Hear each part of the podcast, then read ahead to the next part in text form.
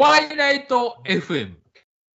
今回、田中光さんから紹介いただいた、えー、添田さん。添田さんのことを知らない人のために、自己紹介、はい。ちょっとお願いできますか？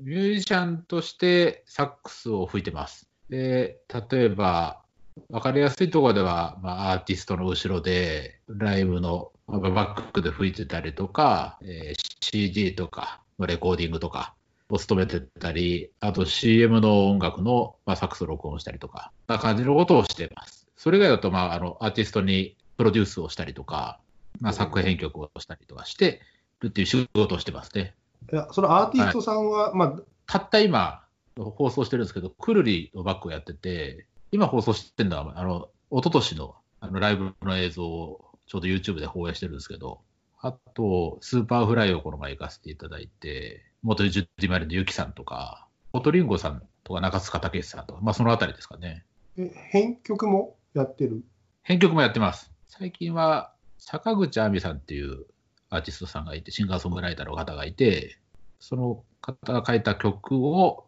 僕はプロデュースをして、作編曲、あまあ、編曲をして、録音周りとか全部こう関わって、一つの作品を作り上げるみたいなプロデュースの仕事をやったのが一番直近ですかね。じゃあ、サックス吹き以外にもやってるって感じなんですか？あ、そうですね。サックスを吹くのは、まあ一応メインなんですけれど、はいはいその他にも、まあ、楽器はまあフルートとかクラリネットとかやったりとか、うんあと作曲、編曲、うんまあプロ、プログラミングっていうんですか、やったり、ちょっと映像作ったりとか、うんまあ、そういうなんか、割とは広い範囲のことをやってます。学生時代からずっと続けてたことみたいな感じと？こういうのやり始めたのは、まあ、大学の時にバンドを組んで、バンドを組んだらオリジナルが必要になるじゃないですか。で、そのオリジナルを作るのに、たまたまうちの父親が問題の作曲でだったんで、こう作曲するためのパソコンのソフトとか、機材とかそういうのが割と揃ってる家で、でそういうのをこういじり始めたのがちょっとみんなより早かった気がしてるんですよね。そうですね。10代終わりぐらいですかね。から作り始めたって感じですかね。まあ、最初は全然食えなかったからずっとバイトしながら、そのなんかた音楽人としてまあ食べられるようなきっかけみたいなのは何かあったんですか？20代は、まあそ、ずっとこうバイトと並行しながらやってて、30前ぐらいかな、そのメインでやられた方がスケジュールの都合で行けなくなってて、で、そこで声がかかって、初めてそういうツアーものに参加させてもらったのが初めてで、で、そこを入り口に、まあ、ちょっとずつ、まあ、大御所アーティストっていうんですか、はい。まあ、み皆さんが知ってるようなアーティストのお仕事をちょっとずついただけるようになってきて、で、それからちょっとずつ食えるようになってきたっていう感じ。現場は必ず人を必要としてるじゃないですか。で、その時になんかこう、都合よく使えそうな人物だだったら 声がかかるっていう。もともと知り合いの方からじゃあそう聞いて、まあやってみないみたいな。まあ演奏の技量が大丈夫そうで、まあ、人間的にもその現場にいて失礼なことしないかとか、その人、誘う人なりのフィルターを何個かくぐり抜けて声をかけてもらえるっていう。でその技量はまずあの、ちょっと一つ一つお聞きしたいんですけども、ああ、はい、はい。えごめんなさい、技量は、まあ、どのくらいあれば、まあその、その人のフィルターに通る感じなんですかね。音大に行ってて、で、音大の時の先生によく言われてたのが、学年の上位3人ぐらいには入ってなさいと。そしたら音楽で食べられる可能性があるから、みたいなこと言われてて、はい実際出てみてそれぐらいの割合かもなと思って、大体の人の中よりはこう技量がある人がこうミュージシャンとして残ってってる感じがして、ではい、まあ具体的にその数値とかで表れ表せないから、どれぐらいっていうのは難しいんだけど、何かしらで光ってる人、あの人ソロがうまいなとか、あの人音がいいなとか、あの人こう音楽的なセンスがすごいなとか、何かで光ってる人は必ず残っていくっていう感じはしてます。そそれでそういう人からこうしどんどんどんこう仕事側にピックアップされていくっていう。でもうそれはもう見たから、見たからっていうか、もう聞いたからにはもう、ああって感じの人と、おここの人すげえなっていう人がすぐ分かるような感じですかね。ああまあまあ、そんな、そんな感じです。全方位的にすごい人はもうすごい勢いでこう こう仕事をしていくんでで、自分はそんなにこう最初から仕事にバッと出てったわけではなくて、結構こうはいゆっくりスロースタートだったんで、まあ、そこら辺はちょっとした光るものを、これ地味めに光ってるものを見出してもらって、誘ってもらったっていう感じじゃないかなと思ってますが。土に埋もれたダイヤモンドみたいな感じですね。あそうそうそうそう。よく言うと。えそのじゃあ次、あの人間性としては、まあ、大学生とのなれば、まあ、社会人の一人みたいな感じで見られると思うんですけども、そのはい添田さん考えるその人間性は、まあ、どういう人がパス、パスっていうか、その、なんだ、その引っ張られる理由だったと思います。まず引っ張られるのは、一緒にいて楽しいことがまず大事で、会話がつまらなかったら、例えばこうツアーとかも、まあ、仕事一つにしても、待ち時間とかすごい長かったりとか、その仕事の日、丸一日一緒にいるみたいなことが結構多かったりするんで、はいはい。その一緒に行って楽しいかどうかみたいな、いうところがすごく重要なんじゃないかなと、その人間性に関しては。あと、まあ、よくこう新入社員で気が利かないみたいなの言うじゃないですか。はい。まあ、見てりゃ分かんだろうみたいなあことを言われるような。あ、はいはいはい。でそれはあの普通の会社と一緒で、こうなんか上司が困ってることをこう見てて気がついてフォローするとか、そういうふうにこう気がつき人はやっぱりこう重宝されるというかあ、呼ばれやすい。それあれですね、例えばトイレに行こうと、まあ、2人同時に行こうとしてて、全然片や余裕なのに、あまあ、もう片はすげえ切羽詰まってる。でも自分はこう、先に入りたいもんだから、トイレ入っちゃって、その人なんか、なんでお前全然我慢できたのになんで先に入るんだよみたいな感じですよね。まあまあまあ、例えば悪いけそうそうそういうことです。ど、あれですよね。気が利かない。なるほど。でその気が利く、利かないって、その、なんだろう、人によって違うと思うんですけども、まあ、はい添田さん的に自分なりに、あ、俺ここ良かったな、みたいな感じってありああったりします？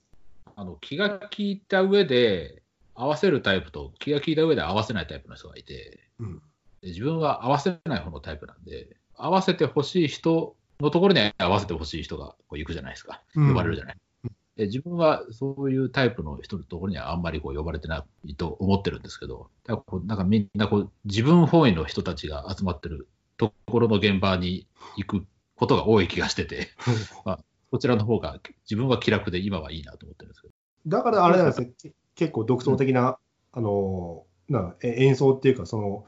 手法みたいなのが、まあ、自分の中で生まれるみたいな感じなんですかね。そうだ、そうでね。もともとあの、みんながやってることをやりたくないタイプだから、まあその作品にもつながっていってるし、コミュニケーションの方法に関しても、やっぱりどうしてもこうみんなと合わせたくないから、一緒に同じことをやりたくないっていうのは、まあ、作品にも全部一貫してつながってるんじゃないかなっていう感じはしてます。まあ、仲間と一緒にいるときはもちろんその一緒にワイワイやるのは楽しいから、まあそれはこうワイワイしするんだけど、こう例えば作品作りとか仕事とかになった時に自分を出さなくちゃいけないみたいな時でこれ自分の仲間内でワイワイやってる時っていうのは基本的にこう自分の何かこうアアートをししてるわけではないというか、ああ、はい。自。分の何かをこう作品にを作り出そうとしてる時間ではないから、それはなんかワイワイやってる楽しい時間でいいんですけど、何かこう、音楽をやろう、作品を作ろうってなった時はこう、でみんなと一緒っていうのはすごく嫌嫌になるというか、うん、なんか聞いたことあるものをもう一回同じように作るとかっていうのとかもすごい苦手というか、ああ、だからあれなんですね、最近ちょっと見させてもらったあの、なはい。ナムジャズ、お坊さんのそのお経と、そのジャズの、まあ、融合で、なんかあの YouTube 見させてもらったんですけども、正直あれはなんかあの、今までなかった世界観かなと思ってて、で、まずナナムジャズができたきっかけみたいなのってなんかあったりするんですか？海老名の明星寺っていうところと住職が、まあ、うちのボーカルって言っていいのかな、まあ、ボーカルなんですけど、えで彼の明星寺で、えージャズのイベントをやりたいと、うん。10年前ぐらいに言われて、で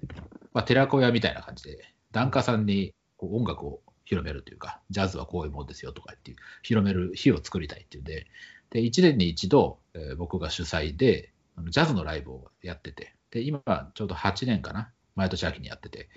それをやって6年目ぐらいの時に、まあ、どうせだったら住職なんか、お経と一緒にセッションしてみましょうよみたいな感じで、まあ、それはもう本当にライブが終わった後に、演奏会が終わった後に、その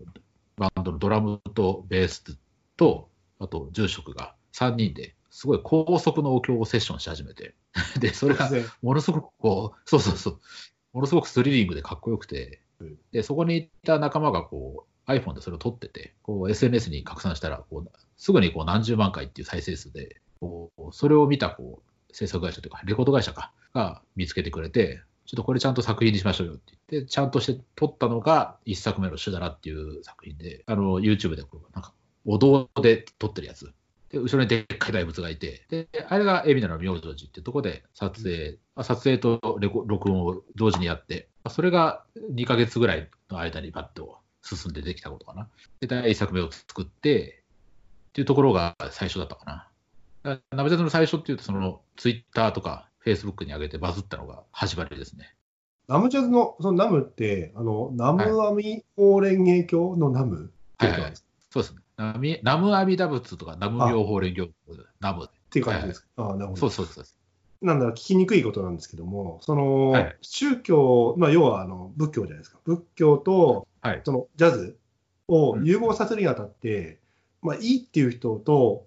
仏教とその、要はあの西洋の音楽を組み合わせるなんて何事だみたいな人は多分出てくる、まあ、出て実際出てきたのか分かんないですけども、そういう人は多分いると思うんです。はい、はい、いると思います。実際、どういう反響が来ました？お経、あと作るときに、すごくお経をリスペクトしてて、うん、一応やっちゃいけないルールというか、禁則みたいなのが一応あるから、それは乗っ取ってやってるんですけど、うん、そのおかげか、基本的にそんなにこう、僕個人的にそういう批判を受けたことは一度も、一度もないです、今も。もしかしたら住職のところに行ってるのかもしれないけど。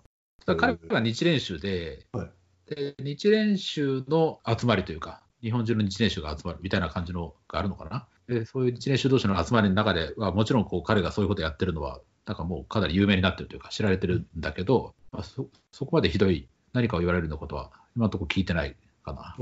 じゃあ、檀家さんからも別にそういうバッシング的なことはなくて、むしろみんな賛成な感じだったってことですか？どちらかというと賛成な意見ばかりが聞こえてくるっていう感じで。おなるほどややっちゃいけないことって、その例えばその、はい、えっと、お経とそのジャズを組み合わせることによってのダメなこと、お経単体で見た時のダメなことってことですか？お経にもいろいろこう、ストーリーがあるじゃないですか。どういうことを思ってるのかとか、どういうことを願ってるのか。うん、まあ、言ってることに対して、全然音楽性が違うとか、いうことは自分としてはあの禁則にしてるんですよ。例えば、シュダラっていう一番最初に出した曲、であれは魔除けの曲なんですけど、魔除けの曲なのにバラードにしたらちょっと合わないじゃないですか。まあ、単純に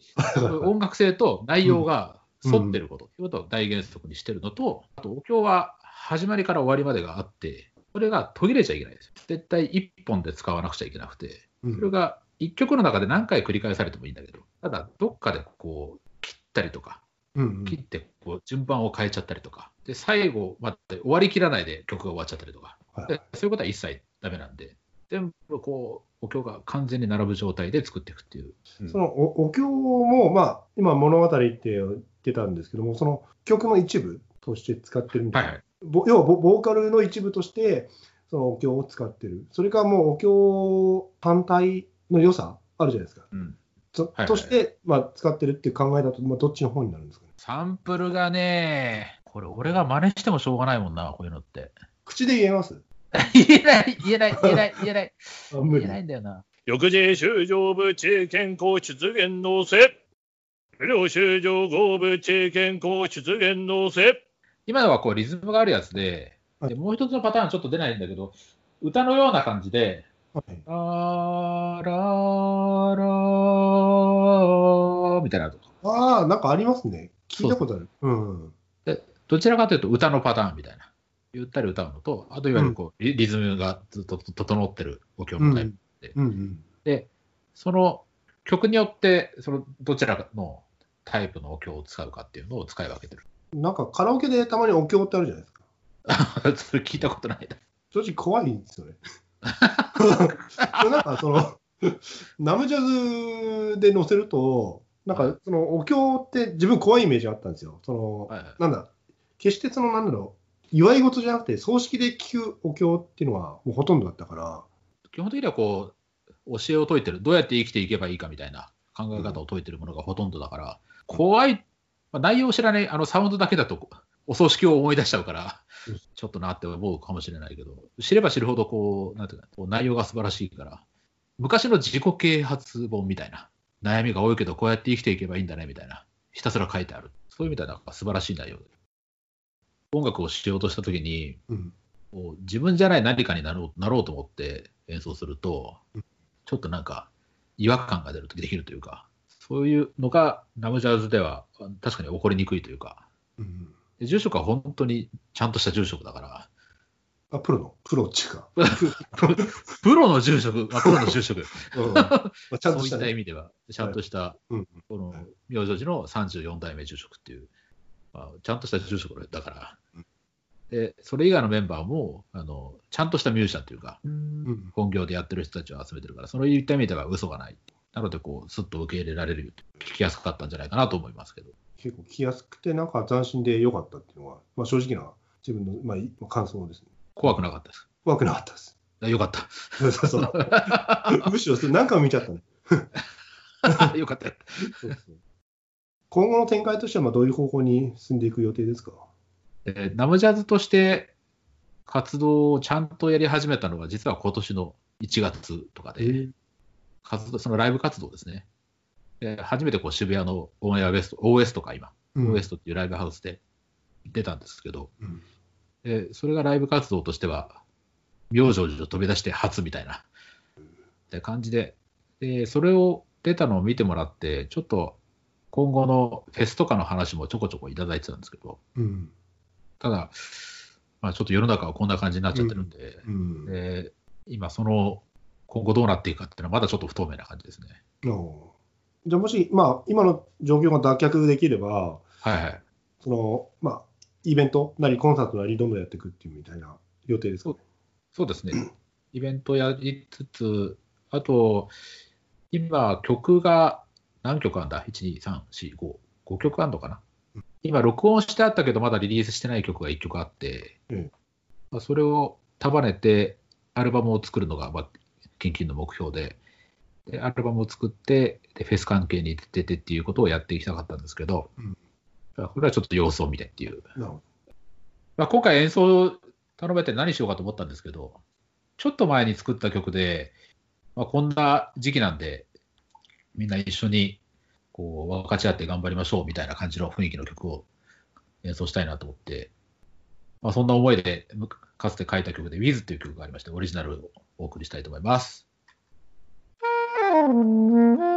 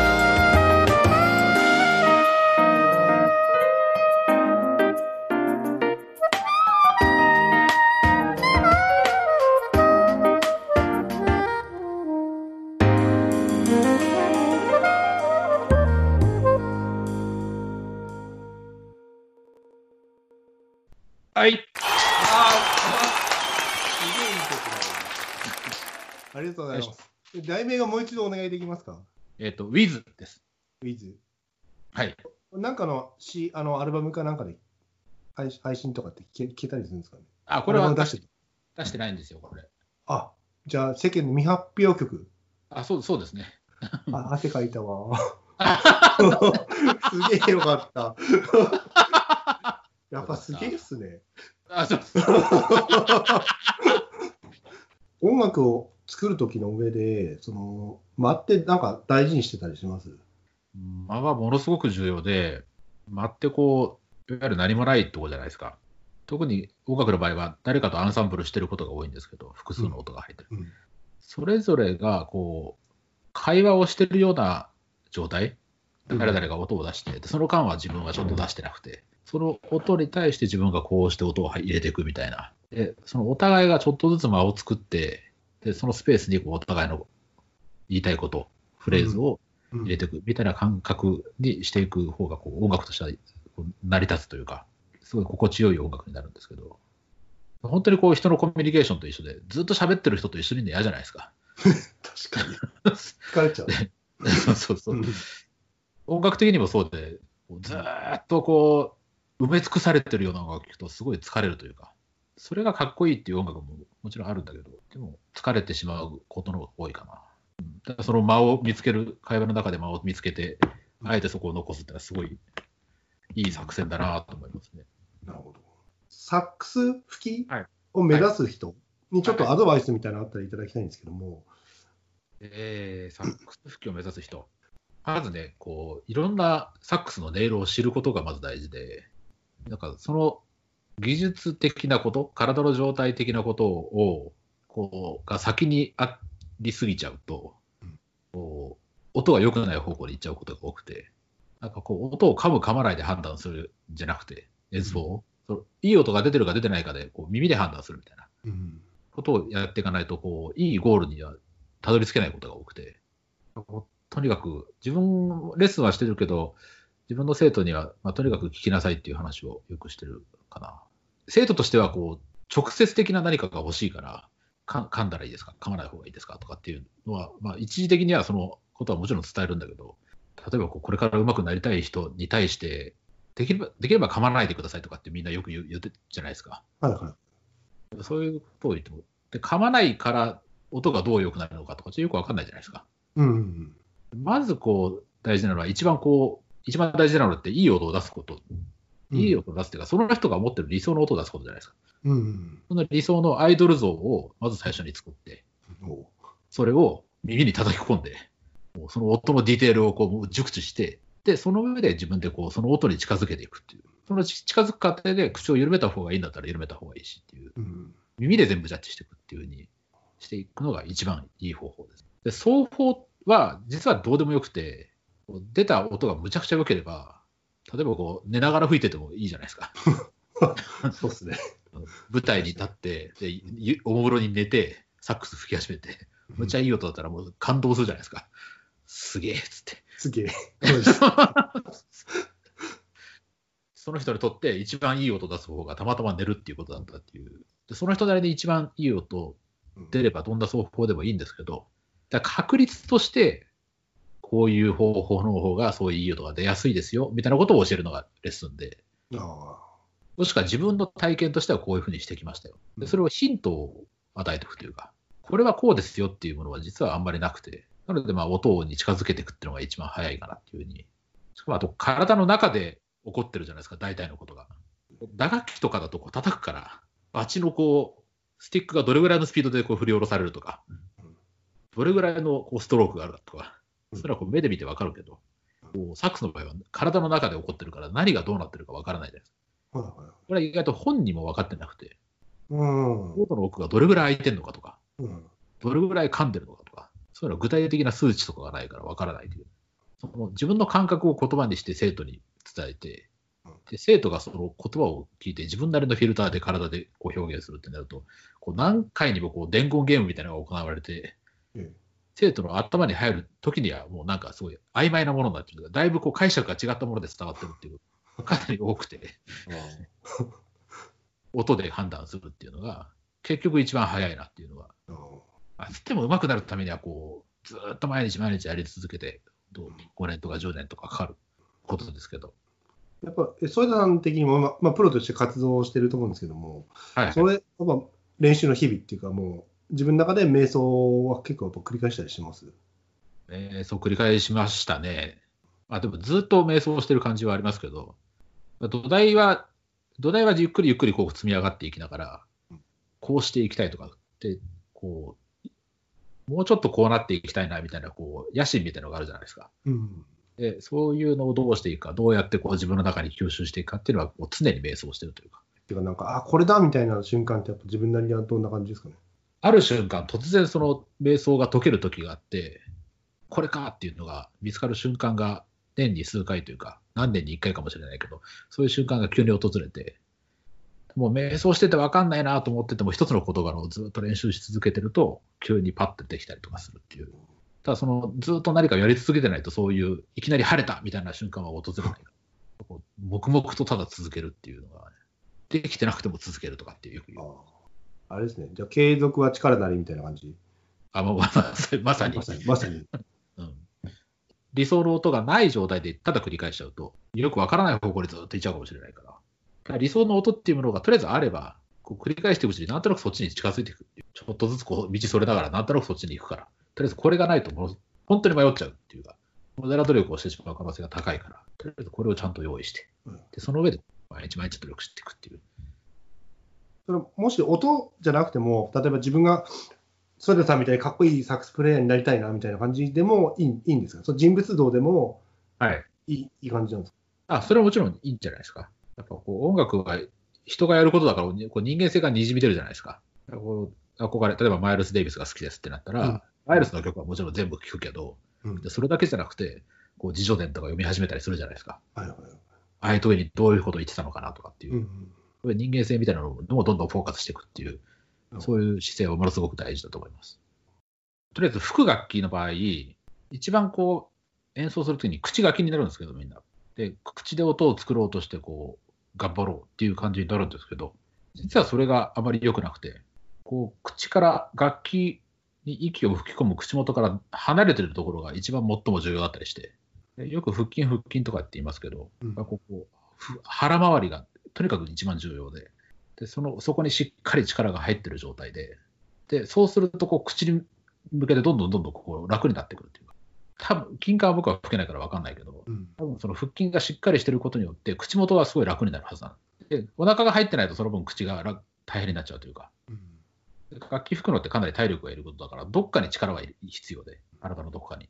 でそれが口元なのかお腹なのかっていうのは、でこうどっちかがしっかりしてないとうん。ならない。で口元はこう筋肉が限られるし、口元でコントロールすると音が潰れちゃうから。うん。でそれを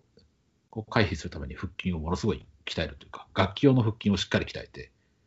やると、口元はものすごいリラックスした状態で、うん。ずっと長い時間吹き続けられるんで、うん。それはどのどの楽器でもそうなんだと思うんですけど、とりあえず自分がやってる木管楽器系は全部そうで、とにかく腹筋を鍛えろと。例えばあの、いわゆるこう筋トレの腹筋、うんちょっと楽器用の腹筋にはならないんで、こう楽器用の腹筋、まあ、楽器で鍛えるしかないんですけど、うんこう足上げとかやりながら、楽器 1時間とかやりやり続けたりとか するといいですよ。えーなるほど。それはいいこと聞きました。腰壊さないようにしてもらって。あ片足、座りながら片足上げるとかでもいいんで、あ。うんその状態でこうずっと1時間とか練習してるっていう。無理やりに腹筋をオンにする方法ですね、それは。えーあ結構、ソイダさんもやられてるんですか？それは、最近はもうやってないですね。なんか腹筋を使うことにだいぶ慣れてきたというか、かレッスンで腹筋を無理やりこう起こすというか、演奏状態にこう血を通わせるというか、そういうなんかメニューを作ってて、それをやるとこう、腹筋がバキバキになるというか、乳酸が溜まって、うわーってなるんで、そういうトレーニングを毎,、まあ、毎日やってます。なるほど。それはあれですか、えっと、添田さんのレッスンルームに行けば教えてもらえる。あ、そうです、そうです。なるほど。で、せ宣伝とかなんか、宣伝告知？はちょっと今、イベントが今ない時期ですけども、はいはい。えっ、とおお友達ドラマーの神谷淳平君っていう方がいて、その方、本来は4月5日に東京でライブを一緒にやるというか、彼のプロジェクトに呼んでもらってたんですけど、でそれがあの、まあ、コロナの影響でできなくて、でその時にあの一緒に出るはずだったアーティストとかミュージシャンとか、その方を方を集めて、えーその神谷君の、まあ、リーダー作品として、えー今こう、テレワークでそれぞれ個人が録音して、レコーディングをして、でそのデータを集めてこうミックスをして作品を作っていこうっていうことをやってて、それが、えーつい最近、5月1日かな、神谷君のバンドキャンプから1曲発表されたんですけど、うん。で僕もかなりサックスとかクラリネット、フルートとか、このここのスタジオで録音してますんで、あの素晴らしい、もう天才なんで、ぜひ聴いてもらいたいです。まあ、今後もちょっと普通じゃない音楽を、かっこいいやつをずっと発信し続けていきますので、応援よろしくお願いします。すみません。じゃあ、今日はありがとうございます。はい、ありがとうございました。ありがとうございます。じゃあまた。